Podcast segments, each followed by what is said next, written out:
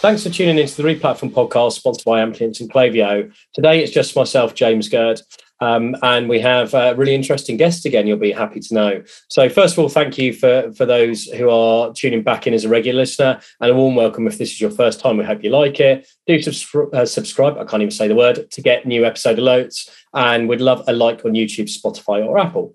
So, our topic today is uh, automating digital asset management and improving site performance with our guests from Cloudinary. So, let me just set up the key things to talk about, and then I'll introduce you.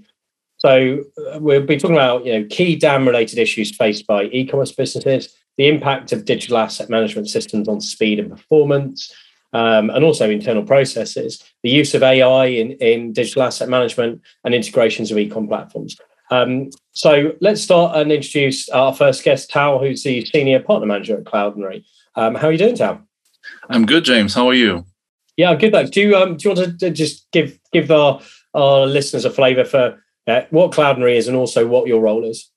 Yeah, absolutely. So thank you so much for having us. I've been a regular listener of this podcast, so it's uh, it's great to be uh, on this side for uh, for a change. It's really good. So we're grateful for the opportunity. Um, I've been in the e-commerce space for 15 years, and I've been working in companies like Criteo, Pitney Bowes, uh, before joining Cloudinary. So I have a lot of knowledge when it comes to e-commerce platform and the whole tech stack and been trying to learn from uh, guys like uh, you and uh, and Paul uh, throughout the years. And in terms of Cloudinary, what we're doing, so we are an API first uh, media layer that helps retailers and other businesses to consolidate, to optimize, to deliver the rich media to the end user and we're doing it through different solutions that we have in-house, including DAM, which you mentioned, so digital asset management and programmable media solutions to, uh, to take care of all the transformations and the dynamic media. And we're working um, not just with retailers, but we're working with different verticals. And we have around 800 enterprise clients worldwide and uh, founded 10 years ago by three developers in Israel and being API first well before the MACH Alliance started. So we were doing all this MACH uh, composable thing uh, well before, and we stayed true to our core up to this day. Excellent, thanks very much. I, I love it. All the all the uh, terminology that now has to exist around MACH and composable and headless. It's it's like a bingo scorecard for e-commerce. Um, thanks. Uh, yeah, thanks for the introduction. Um, Susanna, over to you. Uh, give give uh, people a flavour of, of what you do at Cloudinary, please.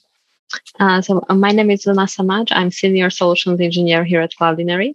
I'm here for a little bit over three years now, and I work with all the prospects that are coming to Cloudinary and they would like to find out more about the product. They would like to run a proof of concept or, or maybe they just need a technical demonstration, technical conversation before they decide Cloudinary is the right fit for them. So I will work together with our sales team to get those projects, get those proofs of proof of concept uh, up and running, and then of course see the results and make sure that they are positive. Excellent. Yeah, so important. I mean, I, I spend so much time telling people to get proper proof of concepts before making decisions rather than just generic pitches. So it's it's good. We've got the we've got a nice blend of commercial and technical skills for our audience today. Um, so, you ready for some questions? Yes, fire away. Excellent. So, Tal, I'll start. I'll start with you if that's okay. Um, how have you and the business seen the challenges for e-commerce organisations in respect to digital asset management change over the past few years? Yeah, definitely. So there have been quite a lot of a lot of challenges, and um, one of the main challenges for businesses when it comes to e-commerce is how to fulfill the full life cycle um, of the assets uh, from photoshoot to the point of delivery and to the measurement and analysis what kind of impact it has. So a modern uh, dam's job to do is to overcome these challenges. It would need to have an intuitive user interface and friendly ui for the end users the ones which are using it um, because it's it's meant to make the work simpler and more straightforward than, than it used to be before. Um, to manage users, to offer the different modules like workflows, like presets, like templating, which I'm sure we'll speak later. Um, all the off-the-shelf integrations, you know, that could connect with. Um, strong reporting to help, you know, make creative decisions, and also editors for quick localized uh, content to make sure that you know it's it's a smooth uh, editing capabilities and to top it up the ability to scale production by automation and ai because you have bigger catalogs you want to go international, you want to do cross border, etc. How do you manage all of that? You cannot just rely on manual work because it takes time, it costs, it's money. So automation is quite essential. And these are the kind of challenges and what the DAM is trying to, to sort out for the businesses who are using it. Yeah, I think the, the manual to automated is a key challenge. A lot of larger organizations have survived on some insanely like sophisticated manual processes, but they're creaky as hell when you try and scale it in a digital environment. So, yeah, I'm not surprised you've seen that. Um, and Susanna, from your point of view, uh, as doing pre-sales technical support, what technical issues are you typically seeing e-commerce teams come into Cloudinary with, and what sort of problems are they trying to fix? Yeah, so there, there are quite a few issues that uh, are handled manually right now. So if you have a photo shoot, you would like to get assets to the website as quickly as possible. And this is not happening if you have to write a brief, send the brief to the agency or somebody internal is creating uh, the brief and then executing on it, converting assets from, I don't know, TIFF or uh, PNG to JPEGs and so on. These are all the manual steps that can be replaced by some technology and they don't have to be done manually. Also, cropping to the different aspect ratios, we can analyze assets and we can find out where exactly should be the best crop. So we can do it with AI. And if we are going to replace all the manual tasks and do it with AI, of course, in many cases, uh, when we talk to designers, they freak out like AI can't replace what we are doing. Of course not. Like, but if it's going to do good enough job in 95% cases and you have to adjust only those 5% cases, how much time you spend on doing that manually right now and how much time you can save. So that's usually uh, the use case and the most common uh, workflow why customers come to us and they want to automate and they want to do something with the technology instead of doing that manually. Yeah, that's really interesting actually, because I've I've had a few um, clients who work in very specific product niches like um, equestrian, and they have a ter- have an absolute fear of auto cropping um, of assets because it can completely screw the focal point of the product or the image from, a, from the wrong part of the horse. So do you do you find a lot of businesses they focus on that part of proof of concept up front? Is that the bit where you typically you have to spend more time demonstrating that it works?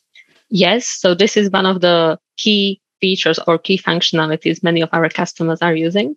And we talk about images right now, but we can do auto cropping even for videos.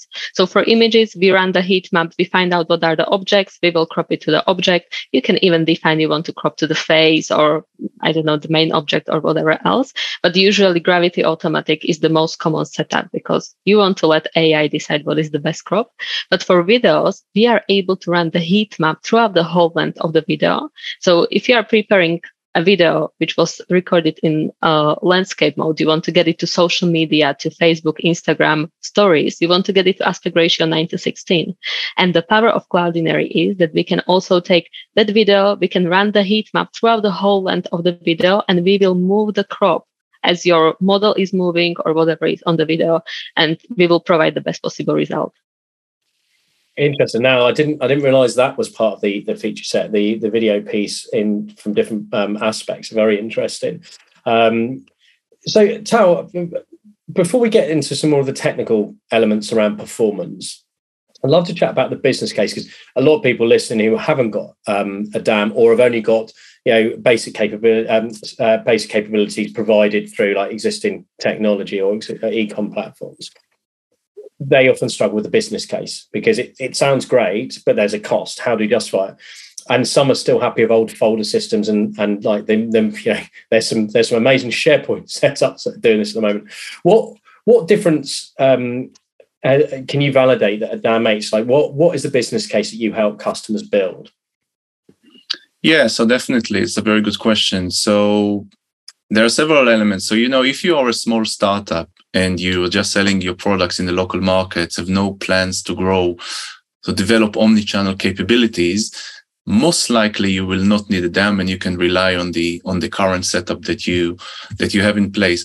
As you as you grow your business you know your tech needs to evolve as well because you need to meet you know the the customer expectations and you know you want to delight and surprise your customers and whether it's the ability to unify and consolidate the different media assets you know if you especially if you introduce video because traditionally um, the retailers rely mainly on media so on static images. And as soon as you have video in place then you need something a bit more sophisticated as, uh, as susanna um, just explained uh, previously. Um, also in order to to use automation i mean how would you how would you do it? When you have those sharepoints and stuff it's really good to do it manual work but if you want to scale if you want to go international if you want to to grow cross border you have to you have to get some sort of automation. And i will give you a very good example you know what a DAM can actually sort out. So imagine you're a fashion retailer. I'm sure you walked uh, from your time in house of fraser and, and elsewhere and you have different catalogs and you have to create an asset, an image, a variation for each product that you have based on the device, based on the channel, based on the browser. How do you do it? With the DAM, you can actually have one asset with many variations. So you don't need to create multiple number of images. You can actually have one and on the fly do the different manipulations, the transformations, you know, to get it uh, to the end user to deploy the overlays, to do the background changes and removals, to do all of the beautiful stuff and to make sure you know it's optimized in size. And that's why you need a DAM. If you're a small business, probably there won't be a use case for you. But as you grow, as you have omni-channel needs and capabilities, that's when you need to start considering it, of course. Yeah, I think that's a good point about scale and size because a small business with with very few SKUs could handle that manually. It's not fun, but you could do it. But you're right. I've, I've definitely, I, I, think that's, yeah, I've seen it in a few clients where the business case is, is uh, an efficiency saving. So it's an, op, it's an opportunity cost model basically of actually we'll save X hours per week. That will then be spent on, you know, value add revenue driving activities. And that justifies the cost of the license rather than looking at increments revenue. So interesting point. Um, right, let's do, let's drive into a bit more around performance stuff. So Susanna, we all know e-commerce teams are obsessed with speed and performance. You know, people talk about core web vitals. People, there's all sorts of metrics and tools to measure speed. What measurable impact have you seen um, your solution having um, on like e-commerce performance? So in many cases, there is quite a significant impact uh, of what we can do because first of all, we start with analyzing of a website of a customer who reaches out to us. And the main uh, objective there is to find out, are they compressing assets? If yes, are they compressing them too much? Because first thing we want to do, we want to deliver assets as light as possible, but at the same time, assets have to maintain their visual quality. So because of that, we will always deliver assets in the best possible format based on your end user and the quality compression will be applied, but at the same time, we make sure that it won't hurt the visual quality. So some assets can be compressed 60%, some 80%. We know that one number doesn't work for all. We will do it depending on an asset with uh, the focus on the visual quality. And the impact of this we have seen uh, to our customers' websites is different. For some customers, for example, Guess EU, uh, we had 40% decrease of page load times, and it also had impact on increase on conversions on product listing and product detail pages. And sometimes we have customers who uh, see increase in the visual quality of their website. So people are staying for a longer time on their website because they like images and they, like the visual quality. So it can have different impacts, really depends on what the customer is doing right now. Sometimes they are compressing, but it's just too much uh, of a compression, which is hurting their visual quality. Yeah, I've seen that on, on retina screens where suddenly pixelation looks really crap and premium brands are, are definitely not happy with that I'd love to know. So you talked about you you, you alternate the the compressions to, to to suit the different device requirements. How do you benchmark the visual quality? What's the definition? What's like the minimum? Is it based on pixel size? A deep how how would you benchmark that? So we will analyze every single asset. Uh, we are checking the visual quality based on finding out are colors changed based on our compression, we would never change the colors. And that's mainly important for e-commerce. Uh, then we are checking the edges. Are edges becoming blurry? We never want to get to the level, level where edges would become blurry. Of course, you can take different quality settings. So we have quality automatic. You can do quality automatic best, quality automatic good, quality automatic eco and low, of course. Uh, but we uh, usually recommend the good option, which is good enough for most of our customers. And how we do it, if you have an asset asset, which is, for example, a product uh, image of some product and it has white, solid white background, of course, we will probably be able to do uh, the compression a little bit higher because there is the background, which is solid color, and it's uh, we can uh, apply more compression there. But if you provide a lifestyle asset where you have very difficult background, let's say the fire or it can be a wood, we really want to make the visual quality great. So because of that, we won't compress the asset as much as we would compress, for example, the product image. Oh, yeah, I can imagine. How, how does it cope with edge cases? Because some images, some people might have lifestyle images that are blurred deliberately. So how can it, how does it have the intelligence to tell the difference or, or, or can it not do that because it's just too complex to automate? Well, we work with what we get uh, into yeah. the digital asset management. So, of course, if somebody uploads an asset which has been blurred deliberately because you want to have this asset blurred, we'll find out because that's the original. We can improve the visual quality, unfortunately. So if you upload assets that are not nice and the visual quality is not great, we won't make it better probably. Uh, but because of that, we try to work with all the customers and remind them to upload high resolution originals. And of course, if something is blurred, we won't make it sharp. I was, I was, about to say the reliance on on every uh, one business constantly maintaining 100% quality of its image uploads. Uh, uh, if only, if only they did. what is Amplience? In a word, it's freedom. The freedom to build a digital experience as limitless as your vision. Create, preview, schedule, and manage all your content in one easy place. Find out more at amplience.com. Experience freedom. And another question for you, Susanna, is um, image libraries uh, that, that businesses have often a complete mess and totally unsearchable. And I've seen this in CMSs where it's just like, Christ, how can I find this asset? Because it's be everyone's got a different naming convention. I'd love to know um, how your system uses metadata to help classify and sort um, and then we'll move on to the AI generated tags afterwards. So if you could talk us through, you know, metadata usage and classification of assets, that'd be really interesting. Mm-hmm. So when we have the metadata, of course, we would like to get as much metadata as possible. And we allow customers who have metadata because they can provide a lot of information about assets. We can make it searchable. It really nicely demonstrates uh, the search capabilities of Cloudinary. Uh, you can use different tags that can be either AI generated or you can upload them manually. With regards to structured metadata, you can define your own structure. For example, category, uh, woman, dresses, summer dresses can be different levels of categories. We can create uh, different conditions between these metadata. So that structured metadata, we fully rely on our customers to tell us what the structure should be, and we'll just import it to Cloudinary. We have either the user interface that can import it or also metadata API. So we will help customers to create this structure uh, during onboarding. And then we also get all the information from EXIF files from every file that is coming together with an asset, and we call it embedded metadata on Cloudinary side. So embedded metadata is in Cloudinary, can be edited, but we make it searchable. So if you are searching for assets, you have everything in EXIF files. Don't worry, you'll find it in Cloudinary because it's there.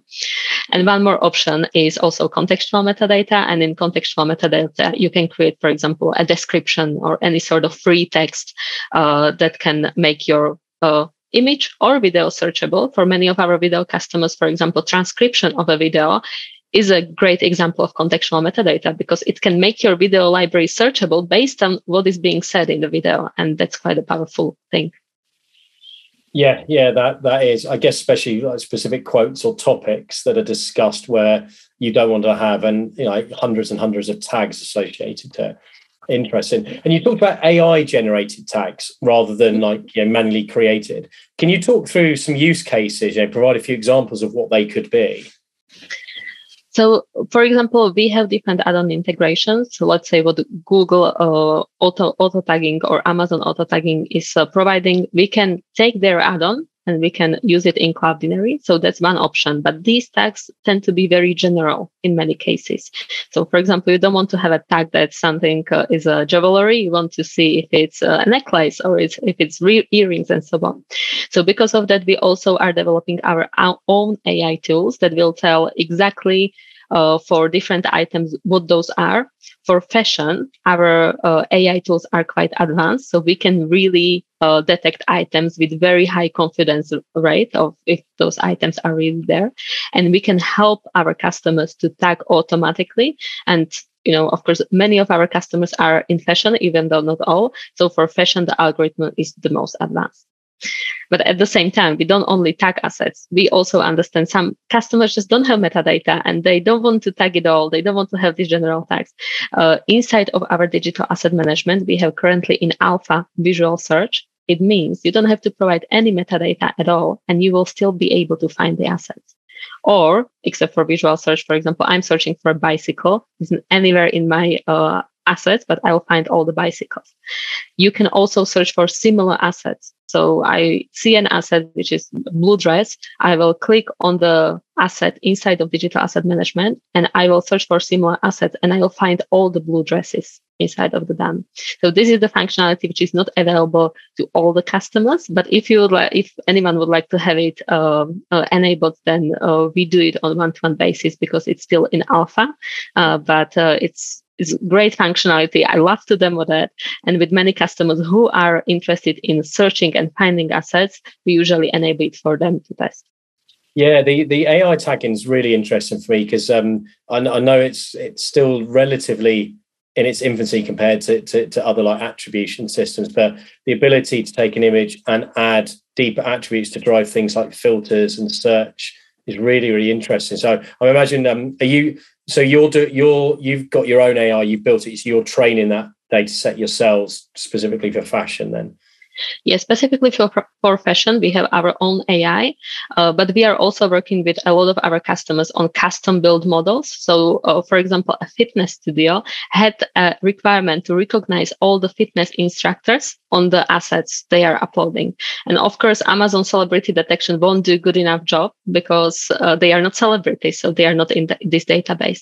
So what we can do, we can take a folder where these customers will manually tag someone, and then we can recognize those people on all the other assets. And we are using exactly Amazon technology for that, but we are customizing that and we are adding more examples from customers. So this is just a nice example how AI can be used even for custom use case like this. Excellent, thank you. Um, and Tao, I've got a question related to this and, and the services that Cloudinary provides around it. Because for some businesses, their, their data is in a mess, and it's you've got to get the data in a good structure before you import it to your new system. Otherwise, you put mess in there do you what's your process for helping people through that so that if somebody's not experienced in data cleaning to import into like a new dam the the data has a good structure and it's ready to, to push in? I think it's, it's probably a question more for for susanna if, if you could uh, if you could take this one yeah yeah, so uh, we work with many of our customers during onboarding process. When they become Cloudinary Digital Asset Management customer, uh, they have their dedicated DAM Customer Success Manager, and this person is running workshops with customer about what they should think of. Should they think about cleaning process? Some customers have to, some don't. So in that case, we just do the migration. Uh, but we basically help customers to get them through the process of cleaning, what they should do, what they should do on their side. Then when assets are already being uploaded. Hopefully it's already all clean but we also can based on phash and many other things find out if there are any duplicates or based on the public id based on the name of the asset we can find out if there is any duplicates uh, being uploaded. So yes uh, for all the customers we will get them through very rich onboarding process that will provide them with all the tips and tricks how to do that um, cool. I'm not sure um, who wants to take this next question. So I had a question around content workflows. I know on the website you talk about automation, improving content workflow processes. We talked a little bit about it. Um, which of the which of the content workflows do you most see businesses struggle with, and then how does Cloudinary help deliver improved uh, automation? I know we've covered the the um, compression, etc. I'm thinking about the wider content workflows of content uploading, management, editing, etc. Mm-hmm. So the most common use case is that uh, customers would like to upload just one original, which is as high resolution as possible, and they would like to get it, for example, to the product detail page in Amazon Marketplace in aspect ratio one to one as JPEG less than two megabytes large in normal world, this workflow would take them a couple of days in order to get it look uh, great. Uh, and that's something what Cloudinary can automate. So we look at the desired aspect ratio, we do automatic cropping, uh, then we probably uh, compress the quality, we deliver the best possible format to end users, or sometimes when format is requested, we can also deliver, let's say, JPEG or whatever is asked for. And uh, we can do it by setting up the set of transformations. So if you have all your large PNGs inside of your media library right now, and you want to get them, I don't know, to Amazon, uh, you can do it just you know adding some transformations into the url and if you add it to 1000 or 10000 or 100000 urls we don't care like you can do it in scale right now, just add it there and it's uh, delivered in your desired format. Cool. So I guess for those who are, are, new to this process, so so what you're doing is you're taking your your your master image, you're automatically creating presets for it based on criteria of what different devices your channels need, and then you've got a unique URL to service that URL, right? So it, that's how it's mm-hmm. working. It's just a unique URL in your database that you can push out that URL to your relevant marketing channel. Yes, that that's correct. Yeah, amazing. Um, cool. And a linked question um, to, to all of this is e-commerce platform integrations. Um, you know, wh- which systems do you currently have in your ecosystem? I know you're part of the MACH Alliance, and there's quite a few leading tech vendors in there. Are you focused on MACH Alliance vendors, or do you have broader you know um, proven like integrations and connections with other systems so we we yes we're proud members of the MACH Alliance, uh, but we take a broader approach, um, and we have both pre-built integrations which our team has built, and in some cases some partner-built integrations. Um, so we are integrated with all the major e-commerce platforms like Salesforce Commerce Cloud, SAP, uh, Adobe, Shopify. Also working closely with commercetools and BigCommerce. Um, working as well very closely with the likes of Contentful and Contentstack on the CMS and PIM solution like Akeneo um, and front end like Vue Storefront. So we have a whole range of different uh, integrations. And to top it up, to make sure that you know the, the retailer or the merchant have um, a lot of flexibility, we also have a lot of other APIs and SDKs out of the box. So one really good use case is when it comes to our upload API, which is available. You can also make a headless DAM and you can integrate it into into a CMS. So you take the media the, the media library and you can put it into the CMS, which is which is really beautiful. And of course, we're looking to add and to to integrate um, into into many more uh, you know platforms as we go along. But the idea is to give flexibility that we can be integrated with any tech stack, whatever the the client will be using. We'll be able to give them the flexibility to choose what's best route for integration for them. And typically, what I, know you've got, you said over 800 um, uh, merchants worldwide, and there's going to be a wide range of tech stacks and uses. What's the most common use? Is it people are using the API and they're pulling through the assets direct from Cloudinary into the page when it's requested by the browser, or are people generally using using it to push the optimized data from you into a, a CMS or an e-commerce platform? Like, what, what's the most common setup? So this really depends on what the commerce is already using. Uh, we have customers who build their own CMS, uh, and uh, because of that, they appreciate Cloudinary approach that we can integrate integrate with anything. Uh, many of those customers don't use any predefined CMS. But if anyone is already using Contentful, if anyone is already using WordPress or anything else, they will just use Cloudinary plugin because that's nice and easy way how to add transformations. You don't have to deal with any change of the URLs. The plugin or uh, module will deal with that for you. Uh, so really depends. We have customers on both sides. Okay, cool. Um, yes, from a commercial point of view, Tal, people want to know what what is a typical implementation time frame and cost. And uh, these questions are always hard to answer because it is how long's a piece of string. But if you took a simple business um, yeah, with not thousands of, of SKUs, and they needed to, to implement. How long are we talking? Is are we talking you can be up and running six to eight weeks? Is it three to four months? Yeah. So again, as you as you mentioned, that's a million dollar question. So um, in terms of implementation time frame, it will vary on a client by client basis. Of course, what they use, whether they use existing integrations, whether they go full API, but it can be typically from a couple of days if it's a very simple use case and you know everything is ready and there's not a lot of work they can go and be up and running within a couple of days to a couple of weeks. And sometimes you know if it's a really complex composable project it could take a couple of months but it's not like doing like a replatforming or anything which is which is overcomplicated. Um, we we aim to simplify the process uh, because the the customer would need to spend more time you know on implementing other you know more heavy technologies you know so it can be from a couple of days to a couple of weeks can be four to eight weeks depends on the on the client.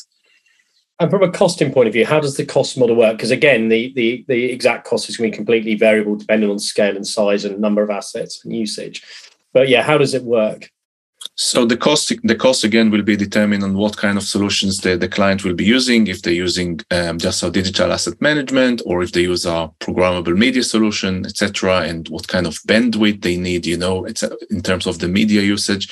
So we have we have clients who are paying, you know, license fees um, in the in the five figures, and we have in the six figures it really depends it really varies but we are really competitive and we are about you know giving you know the return on investment which not lots of technologies you can go and say i invested this amount of dollars in a product and it gave me this with Cloudinary, because you can measure the performance, you can manage the uplift, you know, conversion rate, page load times. We know that we give on average eight times, um, eightfold, you know, return on investment for the clients who choose to work with us. So we have a very good, um, you know, ROI when it comes to it. Plus, you know, we're saving the time for all the internal teams, you know, which they don't have to do a lot of the manual work that they they, they had to do otherwise. So there are two two elements for it, not in terms of, of the cost, but in terms of also the savings and the efficiencies which it brings to the business. And we still haven't covered what the cost could be, though. what what what would be an entry point? Um, because obviously some businesses do like free free versions, the freemium to get you in. Is there is there like if you take a non-enterprise, what would be like an entry point price? Is it on the DAM side? Is it per month? Is it an annual license? Yeah, so we have we have a self-service solution, you know, for startups and for small businesses, which they pay like a hundred dollars a month, and they get you know certain functionality, and they can use it and they can play. And if they want to upgrade to the enterprise, um, you know, level, so then you know it's gonna go to a um, few thousand dollars per month, you know, and it again depends on what's the usage you know what what do you need from us but we're not really an expensive solution and you know we have really really good value and uh, very good uh, you know retention in terms of our existing client base and I got I got one final question around the product, and I guess Zuzana probably um, might be might be uh, more for you. Is we, we, talked about the AI alpha, which sounds really interesting. What's the roadmap focus for the rest of this year and into 23? Like, what what new features could merchants look forward to? So th- there are definitely a couple of things uh, on the developer side. So uh, as Tal mentioned, we have this programmable media solution, which is purely for developers without user, user interface. You have access to all the APIs. We can generate, for example, videos with different color variations. So imagine you are selling lipsticks. Uh, you will record the video of a model with a lipstick once, and then we are able to change colors of this lipstick on the video as you are launching new uh, color variants of this lipstick. So you don't have to every time go through the photo shoot and you don't always have to uh, create a new video from scratch. So that's maybe in terms of AI and generation of video. Uh, another another thing which we are working on, uh, of course, are new image formats. We have our own researcher group. It's our CTO office where they are working on uh, defining new formats. So for example, JPEG XL and, and so on. Uh, so because of that, we think that customers shouldn't really care about what's coming next, what will be the next format, what should we support, what will be supported in this browser. We want to take this take this offload from them and we want to deal with that. So we have our own research group which is working on that. So that's more on like developer side. But when it comes to digital asset management side uh, we are dealing with all types of media. So we mentioned images and videos but for example 360 files or uh, 3d uh, files we can you can store them in cloudinary and you can attach metadata to it, you can make it searchable, and at the same time, you're able to preview, for example, 3D files inside of the digital asset management without a need of for your users to have any sort of 3D uh, model software. and that that's quite powerful because you want to create experiences for your customers as live as possible so because of that you're adding 360 spins and 3d files it would be very unfortunate if you had to buy a different digital asset management system especially especially for these files you don't yeah. want to do that you want to store it all in one place and that's where our digital asset management is moving cool yeah the the i really like that that ai um, use case coming through of being able to dynamically change aspects of a video so that you could roll out. That's really interesting. Um, and and is there a committed time frame for that, or is that just it's in development at the moment? Mm-hmm. So changing aspect ratio of videos, really depending on what's happening on the video, that's live functionality. That's what we are selling right now, and we have many customers using it. Yeah, sorry, I meant like the color, the um, the you know, you said you the ability to ah. change the color of a lipstick, for example. That sounds really interesting. Is did I oh, understand oh, yeah. that correctly? That's in the roadmap, but not live yet. We already have a couple of examples from our CTO team. It's not a live functionality which you will find in our documentation yet, but if we have a customer who is interested in this, we will create examples for them. And just by having more customers interested, it will make it to our product, hopefully as soon as possible. But we have to get that uh, group of customers who are going to look at it and find out, oh, it looks nice. We would like to use this. Amazing. Um, sounds like a really cool feature to bring to bear. I, can imagine why the uh, the beauty sector would be interested in that. Definitely, the redu- the reduction in production costs would be amazing. Yeah, we, we hope so. That's why we are doing that. yeah, fantastic. Um, that's all the questions. I really, really enjoyed that. Uh, I've learned a, f- uh, a good few new things, which is always useful on these episodes. That's why we love doing them. Um, so, Tal, Zuzana, thanks ever so much for taking the time if anybody's got a question, maybe they want some clarification or they want to probe a bit deeper about how you might um, work in their particular use case, how do they reach out? So they can reach uh, out to us by email, I guess, on uh, tal.offer at cloudinary.com or LinkedIn if it's more comfortable. And Zuzana, yeah, I'm Zuzana at Cloudinary, but I'm Zuzana with uh, two Z's, so Z U Z A N A, which makes it a little bit complicated. Uh, but uh, yeah, I'm on emails as well or LinkedIn, anywhere you can find me. Yeah, do some general internet stalking. Wonderful. Yeah. Um, look, thanks both. And also thanks everyone for listening again. I hope you enjoyed the episode as well. Keep your ear open for the next episode. We drop one every Tuesday. Do subscribe and we'd love a rating on Apple, Spotify, YouTube. Until next week, everybody.